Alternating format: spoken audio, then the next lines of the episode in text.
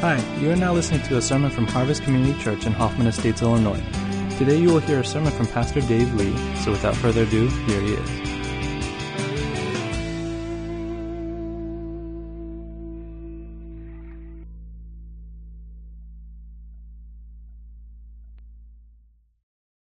Good morning.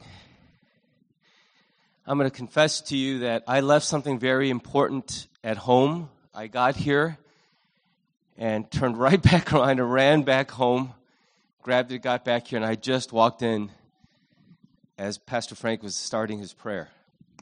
So, my mind and my heart are still waiting for a light to turn green.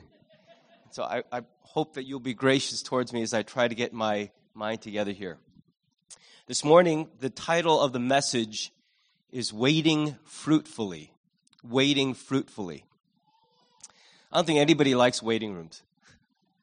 Um, in fact, I don't think anybody likes waiting, but I'd like to speak today about a way to do it better. And I want to look at Genesis chapter 8, verses 1 through 14. Here's what the text says But God remembered Noah and all the wild animals and the livestock that were with him in the ark. And he sent a wind over the earth, and the waters receded. Now the springs of the deep and the floodgates of the heavens had been closed, and the rain had stopped falling from the sky. The water receded steadily from the earth. At the end of the 150 days, the water had gone down, and on the 17th day of the 17th month, the ark came to rest on the mountains of Ararat. The waters continued to recede until the 10th month, now, on the first day of the tenth month, the tops of the mountains became visible. After 40 days, Noah opened a window he had made in the ark and sent out a raven, and it kept flying back and forth until the water had dried up from the earth. Then he sent out a dove to see if the water had receded from the surface of the ground. But the dove could find nowhere to perch because there was water over all the surface of the earth. So it returned to Noah in the ark and he reached out his hand and took the dove and brought it back to himself in the ark. He waited seven more days and again sent out the dove from the ark.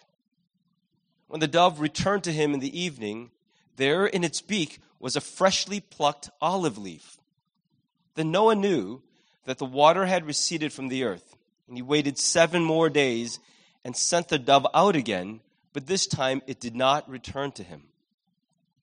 By the first day of the first month of Noah's 601st year, the water had dried up from the earth. Noah then removed the covering from the ark and saw that the surface of the ground was dry.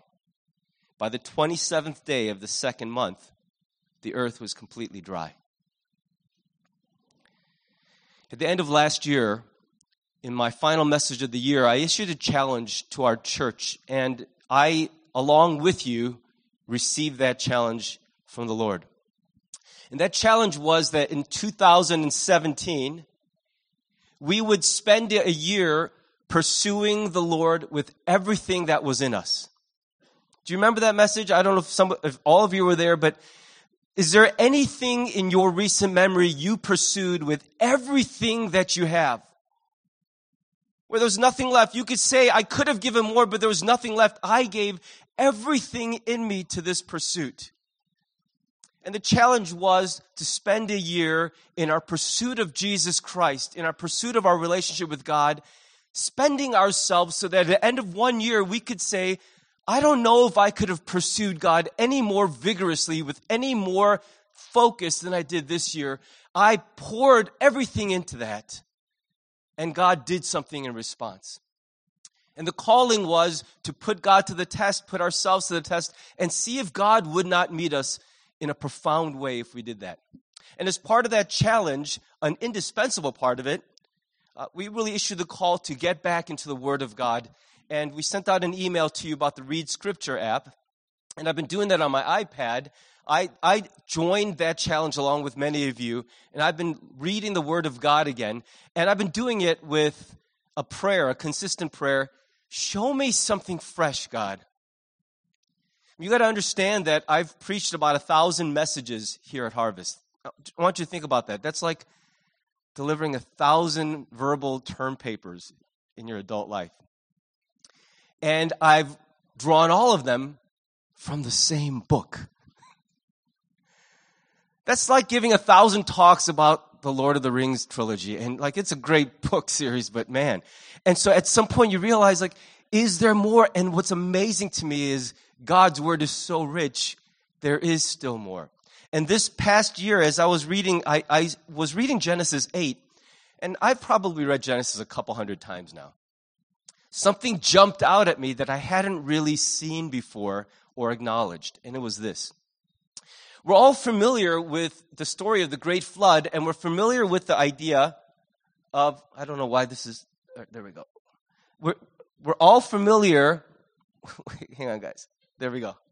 We're all familiar with the, the story of the 40 days and 40 nights. That's the number that everybody, every child from Sunday school has memorized, is the flood lasted 40 days and 40 nights.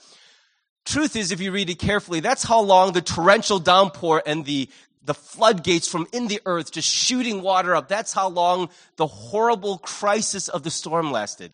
If you've ever lived through a bad storm, and in the southern part of our, our, our country, we had some really bad storms, some weather related fatalities overnight. If you've ever lived through a bad storm, one day, even a few hours of a bad storm are pretty shaky, jarring to you. The height of this storm lasted 40 days and 40 nights. And so it was traumatic for this family and it was deadly for everybody else. But then as I read the story further, and as you probably experienced when I was reading that text for you this morning, attention begins to mount because I thought in my memory, for some reason, my phantom memory, that the waters after 40 days and 40 nights just sort of went, you know, like the way your drain when it's working right. And then they were just like, let's get off this boat. But the truth is, and I know that the Hebrew calendar is not exactly the same as ours, but if I take these figures, he entered on the 17th day of the second month and he exited on the 27th day of the second month. If I could take it as our calendar, he got on the boat with his family on February 17th of one year, and they didn't get off until February 27th of the following year. I want you to think about that for a minute. They were cooped up in that boat for 375 days. And only 40 of those days were spent terrified in the midst of a storm and the rest of those days, some 335 days were spent waiting for the tub to drain. If you got a clogged drain in your tub, that's agonizing. You just sit there waiting. And some of us know exactly what that felt like. You, you might love your family, but 375 days is a long time to be shut in a boat with your family and no other human beings. You might like animals, but after 375 days, it's going to smell ripe in there. And no matter how much you like any place on earth, if you're stuck and shut into it with no options for over a year, all you're thinking about is, I've got to get out of here. I got to get off this thing. Some of you might be there right now, figuratively speaking. In the midst of a period of waiting, maybe the, the storm has passed, maybe, the worst of it is over and you survive somehow and you sense that there is this promise held out to you by God that better days are coming. That he will be faithful, that there will be a brighter tomorrow and you're waiting, but the waiting feels like it's taking a really long time. Like, sure, I'll wait, but seriously, how long do I have to wait in this limbo stage? When will I reach the end of that tunnel? When am I going to get out of this nightmare and back to my life? When will I get to move on and resume? If you're not there right now, you've been there before, or you will most certainly be there one day. No human being escapes the forced wait imposed on us because life is messy. People are sinful. We stink. And that's just the way it goes. And when life makes you wait, when God makes you wait, and the waiting is longer and harder than you ever imagined, and all you could think about is, when will this end? we have a choice to make standing before us. And we have two options. One is to waste that waiting thinking only about when it's going to be over and how long it's going to last. And the other is to lean into the waiting and trust God and say, You're the one setting the timetable here. You're the one telling me I must wait. I don't have an option. I've exhausted all of my power. Everything I can do to shorten the wait has been done. And all I've got left is to sit here and wait on you, God. And if that's what I'm made to do, there's a way to do it that leans into it, trusts God in it, and waits fruitfully, not just impatiently and in frustration. So I want to give you some things to do when God makes you wait and makes you wait longer than you ever wanted to on your own. I'm going to give you three places to look when you're made to wait by God. The first place to look is to look back. I broke something, sorry. Look back, okay, look back. You know, when we're going through the storm, we're so driven by the need to get clear of it, to get out of it, that it's really easy to miss some of the important things we're supposed to learn in the middle of the storm. I don't think trouble usually promotes a very reflective state of mind. Would you agree with that? When you're in trouble and you're in the height of it, see, like let's say you live in in the middle of the the, the um, tornado belt and a twister is coming towards your house. That's not the time to sit down with your wife and say, Why do we live in this state? Hey, did we pay the credit card bills for the month? That can all come later. But in the middle of that crisis moment, all you're thinking about is get the kids into the cellar. Shut all the doors. Get in the brace position. You're only thinking survival.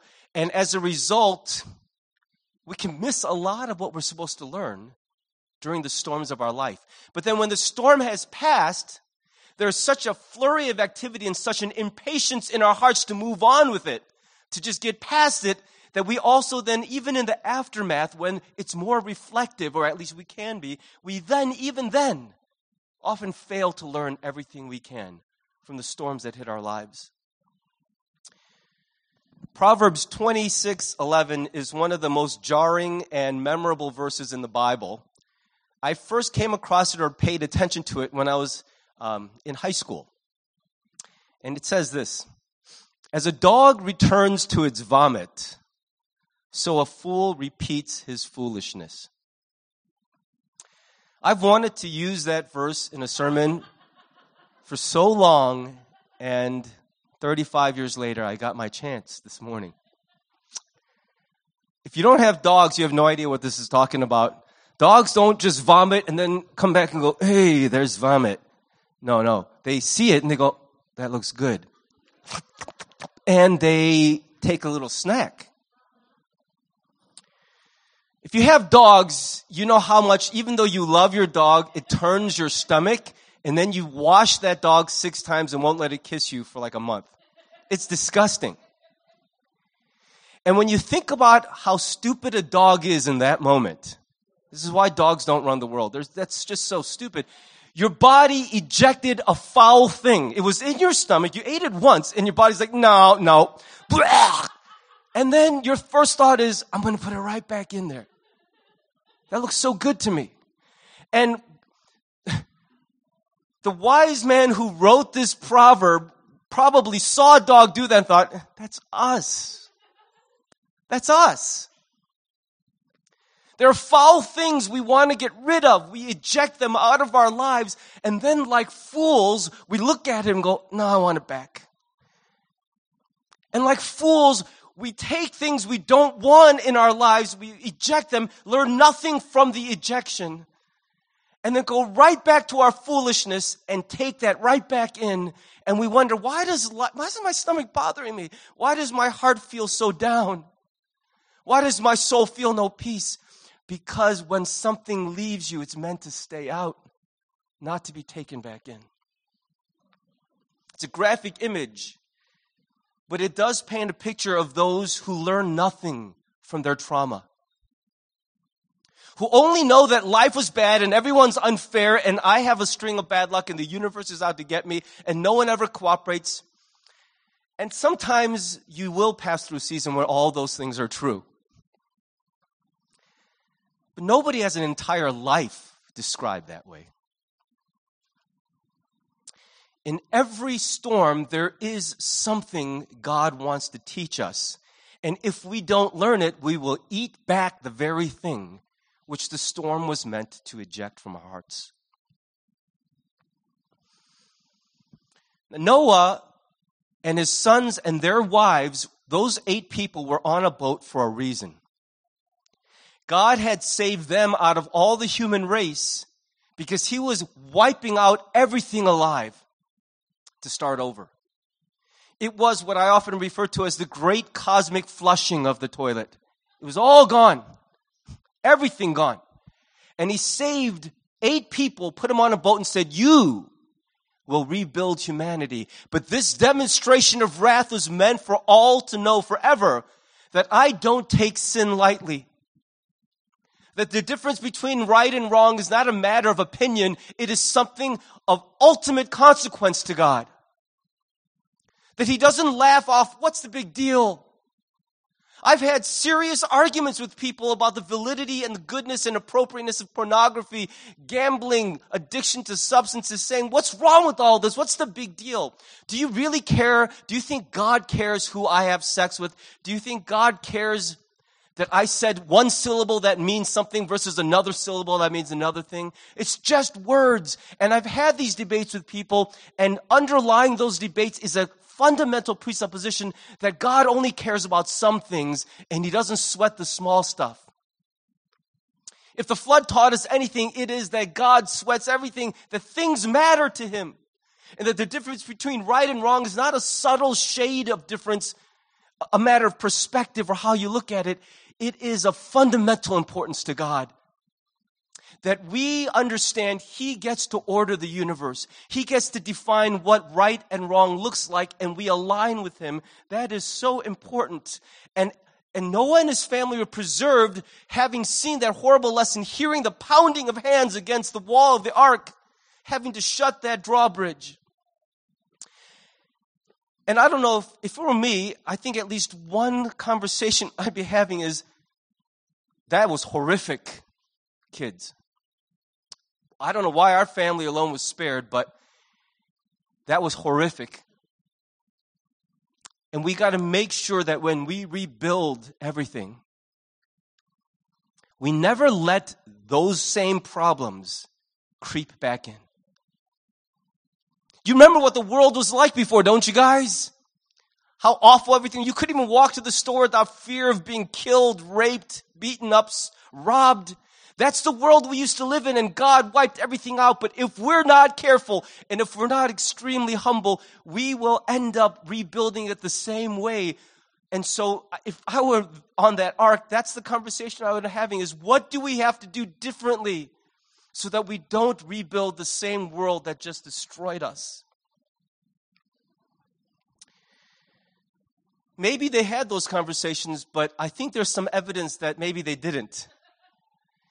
Because it's not too long after they get off the ark that Noah plants a vineyard. And a vineyard produces wines, and wines, uh, grapes, and grapes produce wine. And one day, Noah was so happy with the haul from his vineyard that he got drunk out of his mind. And he got so blasted that he passed out naked in his tent. I'm not even going to ask. Well, I'll ask without any expectation to raise hands. If you've ever gotten so drunk you actually passed out naked in front of your family, that's really drunk. That's not, ooh, I just had one too That's just flat out too much. And no one gets that drunk because they're in a good mood. You get that drunk because for whatever reason you couldn't handle and the only way to keep moving was, you thought, to shut everything out, to numb yourself into forgetfulness. To say that I no longer have to take responsibility for anything, I'm checking out for a little while. And drinking that heavily is like a time machine. When you can't handle it, you take it and you lose a day, and then you come right back. Some of you are like, that sounds good. No, that's terrible. Because you lose that day and you come back to the same garbage, but it's worse because you're diminished. Numbing ourselves with alcohol never brings out the best in people. In fact, numbing ourselves with anything never brings out the best. Do you know that 40% of all violent crime is alcohol involved? Do you know that every day 30 people die in this country? 30 people every day in alcohol related traffic fatalities. It's a huge factor in child abuse, domestic disturbance. Alcohol taken in this excess brings the worst out in us. And it usually is a signal that rather than leaning into God, we're running away from everything. It's that forfeiture of responsibility that had so much to do with the way that the world fell apart before the flood. And do you remember that? The first murder, God asked Cain, Where's your brother? And what does he say? What? Am I my brother's keeper? What he meant was, what, am I supposed to watch this little kid all the time? He's his own man. I don't know where he's. Why don't you ask him? He knew exactly where he was. He was where he left him dead. But that attitude of why is everything my responsibility? Why do I have to be the bigger person? Why do I have to take the high road? When can I just check out and be a jerk like everybody else? When can I be selfish for a change? And it's that desire which is understandable and so common to man. That desire to just check out, why do I have to care? Why can't I just run? That's how the world ends up so broken is that everybody altogether says that and nobody cares about anything, and no one believes they have a responsibility to stay in the storm and trust God. It's shocking to me how soon after surviving the flood, Noah and his children returned to such a sad state. And as he passed out drunk and naked in his tent, son stumbled upon him, his son Ham, and he went, Oh, that's messed up. How am I supposed to respect this man? supposed to be my dad. And I don't know if you've ever had an experience where you were supposed to respect your father or mother and you saw them in such a state, you said, How am I supposed to respect that? And instead of covering his father's shame, he ran out and said, Guys, dudes, come here, look at this. That's our dad right there. That's jacked up. So it's time for one of us to take over. This man can't handle. And because of it, Ham was cursed. And the dysfunction and the cycle of curses resumed literally within the first generation of trying to rebuild all of it. I share that because when God brings us through a storm, it's an invitation to take a good, hard, long look at that storm and ask, what happened? How did we get there? And part of the reason is other people. Part of the reason are forces outside of our control. But as Galatians 6, 7 to 10 remind us, it's not always everybody else and everything else. Says that, listen, this is a universal, trustworthy principle that in general, for every life, we reap what we sow. That the seeds we throw into the field determine the crops that rise months later. And when storms hit our lives, and especially when storm after storm hits our lives, we would be wise to look back without defensiveness, without lies, without deflection, and just say, What happened? I once stood at an altar with this person. What happened? How did we get here? We used to be best friends. Why are we strangers now? I used to feel so secure in this job. How did I just get let go? And sometimes it isn't a consequence of something you did, but very often we have a part to play, and if we don't learn it, if we don't understand what we or others did to bring this about, we are doomed to repeat it. The same way the dog returns to its vomit. I want to give you a second place to look when you're made to wait and you don't want to keep waiting. It's to look in. I think this is probably one of the biggest reasons why God permits the waiting to, to prolong. Because we have usually, when people are in crisis, they, they do look at what happened and they look very carefully at everybody else's role in it and all the environmental factors that contributed to it. But the last place we usually look is at, at the mirror, at ourselves, and say, What about you, buddy? And I know this is true because when I do counseling for people who are in a broken relationship, and if you if you sat with me in these meetings, you know one of the first things I say stop imagining me with a black robe and a white powdered wig like I'm a judge and you keep and both people are like, "Oh yeah, well you don't know what she said and then you want to want to know what he did?" That's why I did that. And you know and it's like we're being so adversarial and everything they're saying is about what someone else did or said. I've learned in my own life the last place I look is right here. Jeannie and I have had some um, precious, and by precious I mean frightening conversations lately, where she has shared with me ways that I have hurt her and I had no idea. I mean, I walked around thinking I'm a really good husband. And I'm a good husband because I'm a really good guy. And I was disabused of that assumption. And I realized that even as she was sharing her heart with me, my first thought was, hold on, wait a minute. That's not all on me. What about, and, and I, I realized how instinctively we do this. So instinctively, it doesn't feel like a choice. It just feels like the truth. One of the last places we ever really look with honesty is at ourselves. We want to blame everyone else, but we can't sleep at night if we see the truth about ourselves most of the time. And yet, God is big enough to protect us and to redeem us, but only if we will confess the truth. When we deflect, when we lie, we will never get at the grace of God, the, the truth of God that is promised to those who have a contrite heart.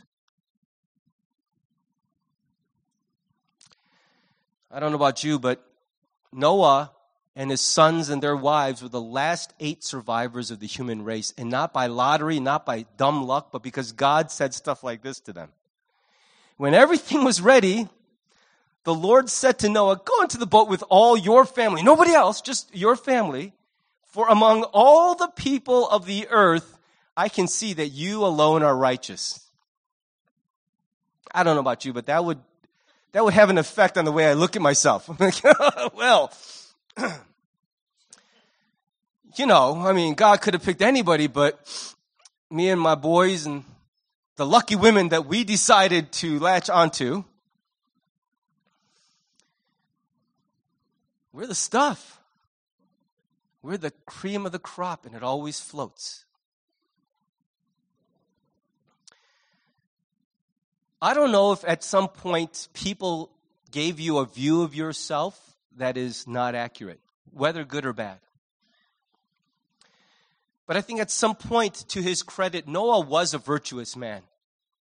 When God told him he was going to destroy the world, as Evan Almighty taught us, it's not easy to believe that, right? And it cost you a lot of disparaging remarks and jabs from your friends when they see you building a boat in dry weather and telling them they're all going to be goners if they don't listen. Noah was a good man, and God acknowledged it, but at some point, I think that maybe Noah lost himself in that good PR, that good press. That because God said he was a good man, he stopped looking in the mirror and saying, What does that mean, even? Is the goodness some irreversible characteristic in my DNA? Am I just so good I don't know how to be bad? Have I somehow been spared the corruption that has touched all of the human race? In other words, is the goodness God saw in me something in me and not something He put in me?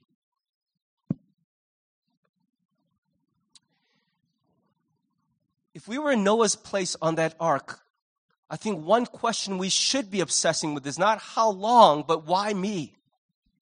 Why me? What really was it about me that God saw? And how do I not lose that? And when I look at all those people who drowned, can I really say, look what you brought on yourselves? Thank God me and my sons never joined you. Can he really say that with honesty? There isn't a person alive but Jesus who can say that with honesty. Not even the first man and woman could say that with honesty. We may not be directly responsible for every bad thing that happens to us. But we never should lose the ability to admit with the Apostle Paul words like this. And I know that nothing good lives in me that is in my sinful nature. I want to do what is right, but I can't. And I want to do what is good, but I don't. I don't want to do what is wrong, but I do it anyway. That's the perplexing riddle of me. Is that I want to be good. That's the goodness that's there. Is I want to be good.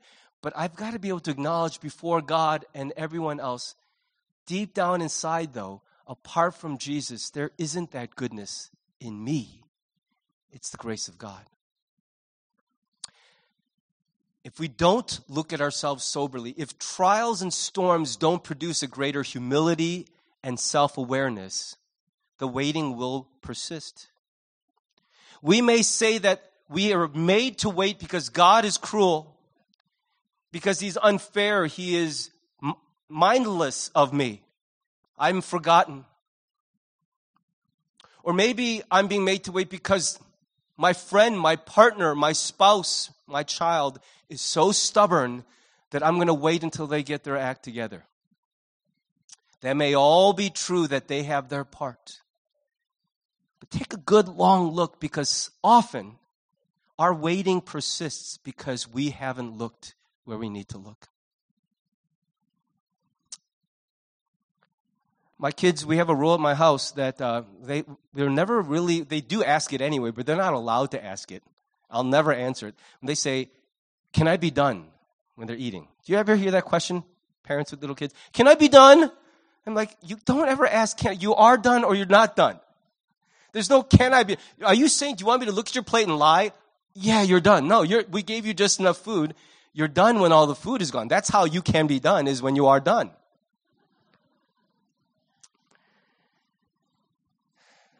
There are certain things that are just true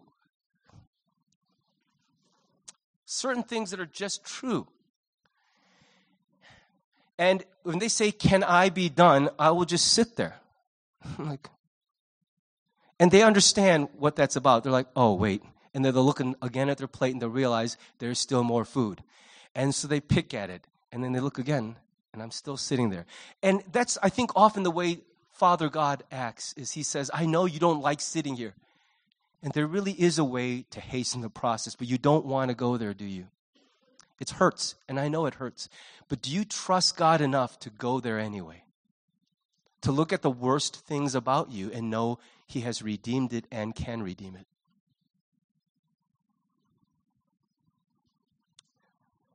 Let me give you one last place to look when God makes you wait and you don't want to. And that is to look ahead. when we're in the thick of the storm, everybody prays what in World War II and World War I they called foxhole prayers. That's when you're dug into a little man sized hole, a vertical coffin, and shells are exploding around you, bullets are flying past your head, and you say to God, I swear, Lord, if you get me out of this foxhole, I will belong to you forever. I'll do whatever you want. It's very easy to negotiate generously when you're in the midst of the storm. And the truth is, psychologically, if you hooked up an fMRI to us, it would show that we fully mean what we're promising. I swear, God, if you just get me through this. I prayed so many of those prayers in my younger years. I've learned, thank God, not to pray such prayers now as often because I realize what a liar I am. The truth is, when you're in the thick of it and you think, if only I get out, I swear I will be a new person. I know I will. I don't know, maybe it's a marital dispute. And you say, God, if you just get us through this season, I'm going to turn over a new leaf. I'm not going to be this way. I'm going to pay much more attention. I'm going to be much more humble, much more engaged, all of this. Or maybe it's a heart attack, a near death experience, a scare physically, medically. And you say, oh man, that was really close. If you get me through this, I'm going to jog six miles a day. I'm going to eat only celery and organic foods. And do you know what I'm talking about? When we're in the thick of it, we say, God, just get me through this. I will be a changed person. We all have such an idealized picture of our future self, don't we? The future me is an amazing person. Present me, not so much, but man, change one thing about my situation. Future me is, he's gonna rock it. Future me will blow your mind. Is that the same guy? And all it took was a little shakeup. But we know that as soon as God returns us to normalcy, as soon as that heart attack is a distant memory, as soon as that last fight, the one where she said, I'm done, is a distant memory, we often go right back to neglecting what we neglected, abusing what we abused.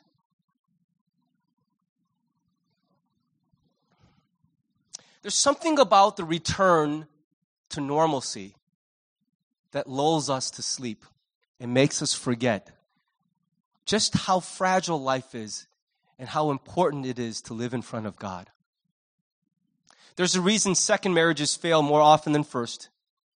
And third marriages, nobody even really tracks fourth marriages. Third marriages fail at a nearly 90% rate. Most scientists stop measuring by fourth marriages because really, what's the point?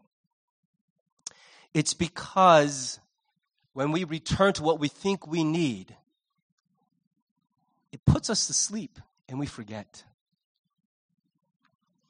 And we think that if only I could just get out and move on, things will be great. But I'm not always sure we're ready for the next chapter so quickly. I mean, here's the thing I'm grateful God is good. He is big enough to get us through the worst storms. He is. And if you're in a storm, hear those words, there is hope. He's big enough to get you through it. And I know that right now, if you're in this room, all you think is, I want to just get back to us, to how it was, to when my body felt right, to when my marriage felt right, when my friendships felt right. I just want to get back to that. And yes, you do, and God wants that for all of us. That's what we should want. That's what should drive us. But don't be so quick to presume that should you get it, you will handle it well that you're actually ready for what you're asking for. He will get you ready, but the waiting is meant to do that.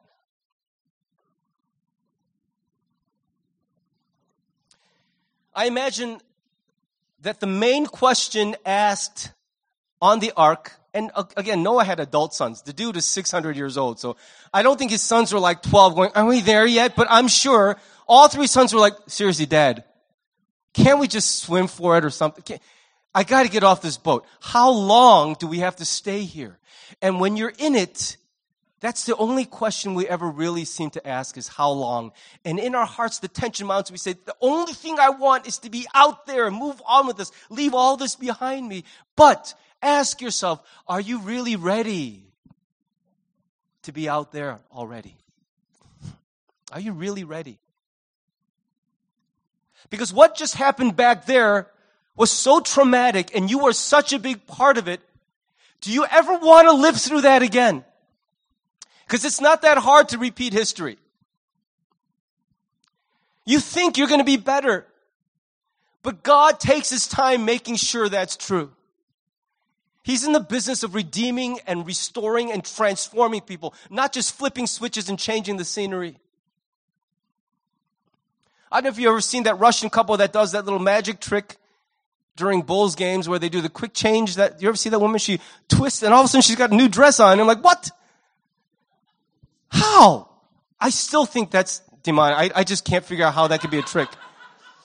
But let me tell you something. That's what we long for is how do I just flip like this and all of a sudden I'm in a new life? And God says, you can change your dress all day long. It's not going to change the person wearing it. If you really think you want out, you got to be ready for out. Noah and his sons thought they were ready to rebuild humanity, Think about that. Technology is gone. Infrastructure is gone. Civilization is gone. Literature is gone. The only thing left is what eight people know in their own heads. If I picked a random eight of us, what would society and the world look like if we, re- I couldn't even make a fire. Everything would be cold and raw. I'm like, what could we do if it was just us? That's a huge task, and not just to build physical humanity, but relational humanity. I think a year on a boat isn't long enough. We have to spend eight years learning how to be a doctor. This family had one year to learn how to rebuild the human race. And all they were thinking at the end was, seriously, how much longer do I have to stay here?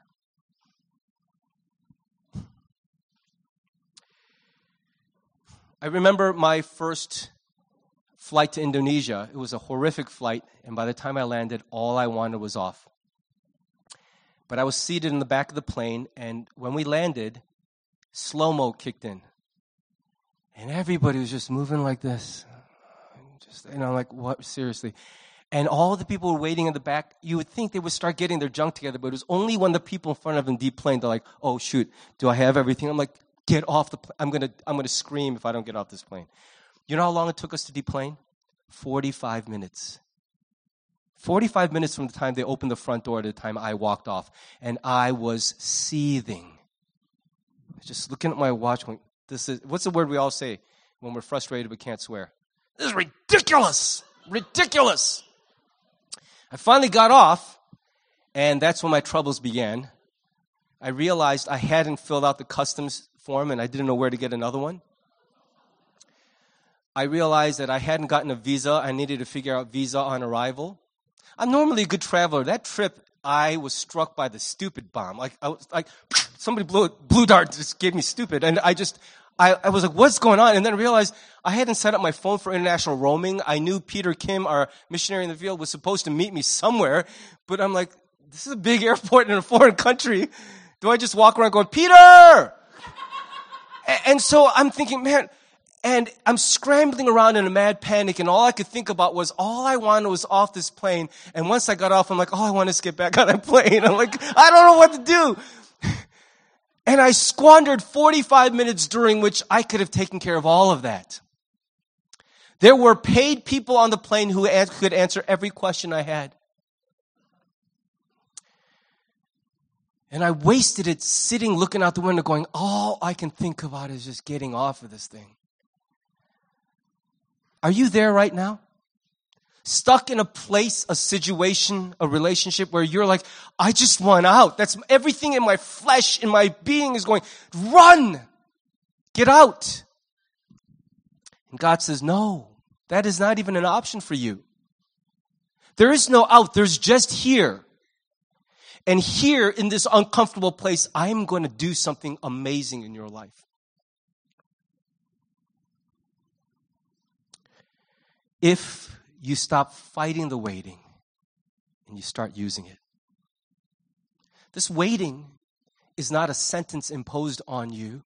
It is a gift given to you because what comes out there, it's scary. Because out there is just back there again over and over, unless in here changes you. Do you get that? We look back to learn. We look in to be transformed because we can look ahead only then to face what comes. At the heart of all of this is this idea of patience. And patience is when our timetable and God's don't match. Isn't that what patience is? When we've done everything we could and God still won't let it happen. And at the heart of that is the fundamental question do you really trust God and acknowledge He is God and He gets to be God? Because if we trust Him, then the wait will never last longer than it needs to. And that's His kindness to us. If we bail when we thought we were ready, that's like the kung fu disciple going, I'm ready for the fight, master. You're not ready. I'm so ready. Let me just go. I can, I'm ready. And he enters a tournament and he gets killed. He you were not ready. And we all watch the movie and go, stupid kid. trust the master. Dummy. But isn't that us? Trust the master. You will not be made to wait one moment more than you need to, but if you waste the waiting, it will just keep going on and on and on. So lean into it. Look back, look in, look ahead, but don't waste the waiting. God will meet you in it. I promise you that.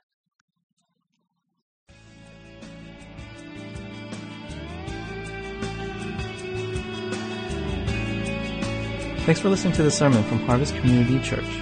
If you would like more information or have any questions or comments, check out our website at harvest-community.org. Thanks for listening.